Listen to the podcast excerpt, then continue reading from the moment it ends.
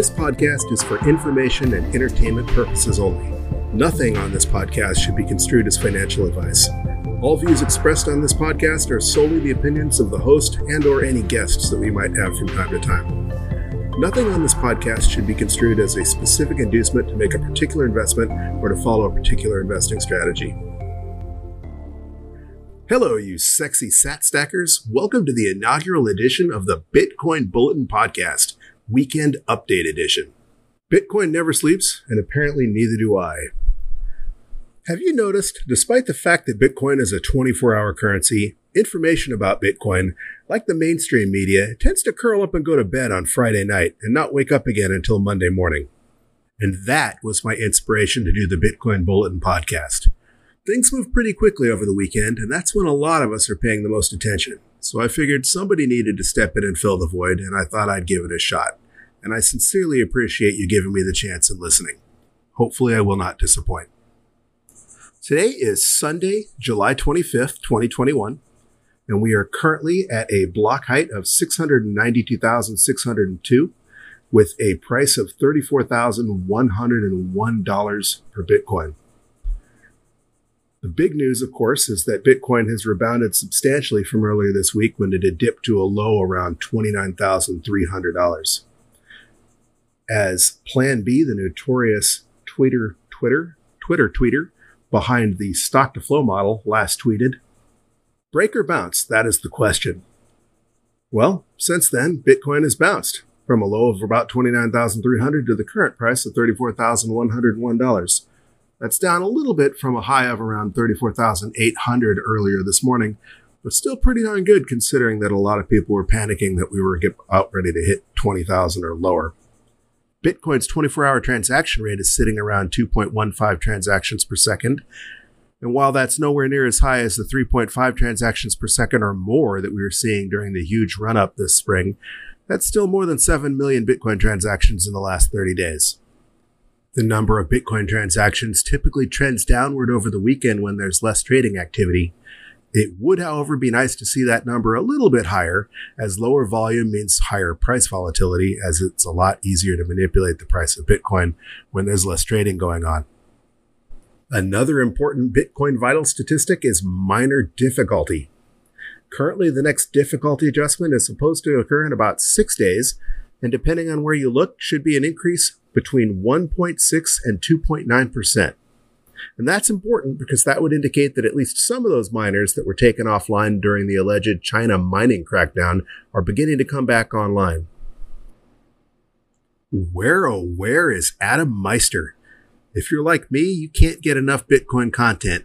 And pretty much the only thing going on Friday nights was Adam Meister's This Week in Bitcoin. The host of the One Bitcoin Show and This Week in Bitcoin disappeared after his This Week in Bitcoin show on June 28th and didn't raise his head again until this Tuesday when he appeared on an episode of the Bitcoin Matrix podcast.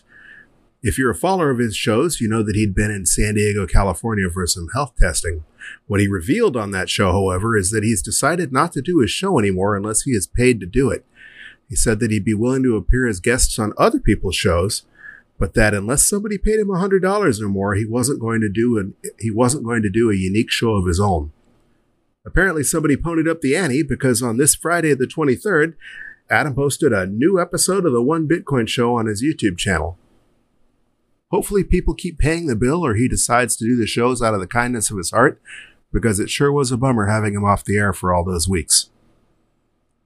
If you're not familiar with Adam Meister, who goes by at TechBalt in Twitter, he is a very high energy individual who made popular the phrases be a unique beast, Bitcoin is the next Bitcoin, one day closer to an all time high, and pound that like button. So while you're at it, let's pound that like button for Adam. Glad you're back. Amongst the bullish news this weekend, Elon Musk disclosed that not only does he and Tesla hold Bitcoin, but also SpaceX holds Bitcoin as well. While the B Word conference was kind of disappointing for a lot of people, didn't seem like anybody particularly took a stand or pushed back a whole lot against Elon. It still made headlines in the fact that he disclosed that he has absolutely not sold any of his Bitcoin and that he is a quote, pumper, but not a dumper. Strange things are afoot at the Circle K. To quote Ted Theodore Logan from Bill and Ted's Excellent Adventure, Circle K announced that they have formed a partnership with the Bitcoin Depot, the self proclaimed world's largest and fastest growing Bitcoin ATM network, to install Bitcoin ATMs in their stores in both Canada and the United States, with over 700 Bitcoin ATMs in 30 states already installed. Meanwhile, according to a video clip from Bloomberg Wealth with David Rubenstein, everybody's favorite evil banker Jamie Dimon made a backpedal of the century when JP Morgan Chase announced that they will allow their retail wealth management clients to invest in a variety of Bitcoin related products. While they will not be selling Bitcoin directly, JP Morgan Chase's retail clients will now be able to invest in a variety of funds, including Grayscale's Bitcoin Investment Trust, Grayscale's Ethereum Investment Trust, and Osprey Funds Bitcoin Trust. Jamie Dimon had previously called Bitcoin a fraud, said he didn't care about Bitcoin, and that he would, quote, fire any of his employees that he found out were involved in trading Bitcoin. Nick Carter raised the red flag on Twitter earlier this week in regards to a New York Times op-ed on central bank digital currencies, saying, quote, the New York Times is openly telling us that a U.S. central bank digital currency system will be used by the nudging oligarchy to impose negative rates on cash and will have embedded surveillance functions, end quote. The article echoes sentiments previously made by Bank of International Settlements head Augustin Carstens and European Central Bank Chair Christine Lagarde, both vocal proponents of central bank digital currencies. The article goes on to braggingly highlight the surveillance capabilities the government would have over a central bank digital currency, saying, quote, a digital dollar would also hinder illegal activities that rely on anonymous cash transactions. It also continued that it would, quote, bring off the books economic activity out of the shadows and into the formal economy, increasing tax revenues. End quote. In addition to fighting terrorism and stopping crime, central bank digital currencies, they also bragged, would allow the government to stimulate the economy by forcing you to spend your money to avoid negative interest rates. If you don't spend it, or if you spend it on the wrong thing, they'll just take it away from you. Welcome to the communist Chinese inspired digital panopticon. Thank God we have Bitcoin. All right. Well, that's about it for this inaugural episode of the Bitcoin Bulletin podcast.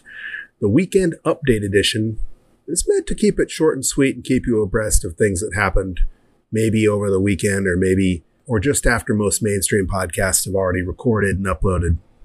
I'm dying to know what you thought. If you have any comments, suggestions, things you'd like me to cover or things that you didn't want me to cover, you can always reach me at bitcoinbulletin at protonmail.com or at BTC Bulletin Pod on Twitter.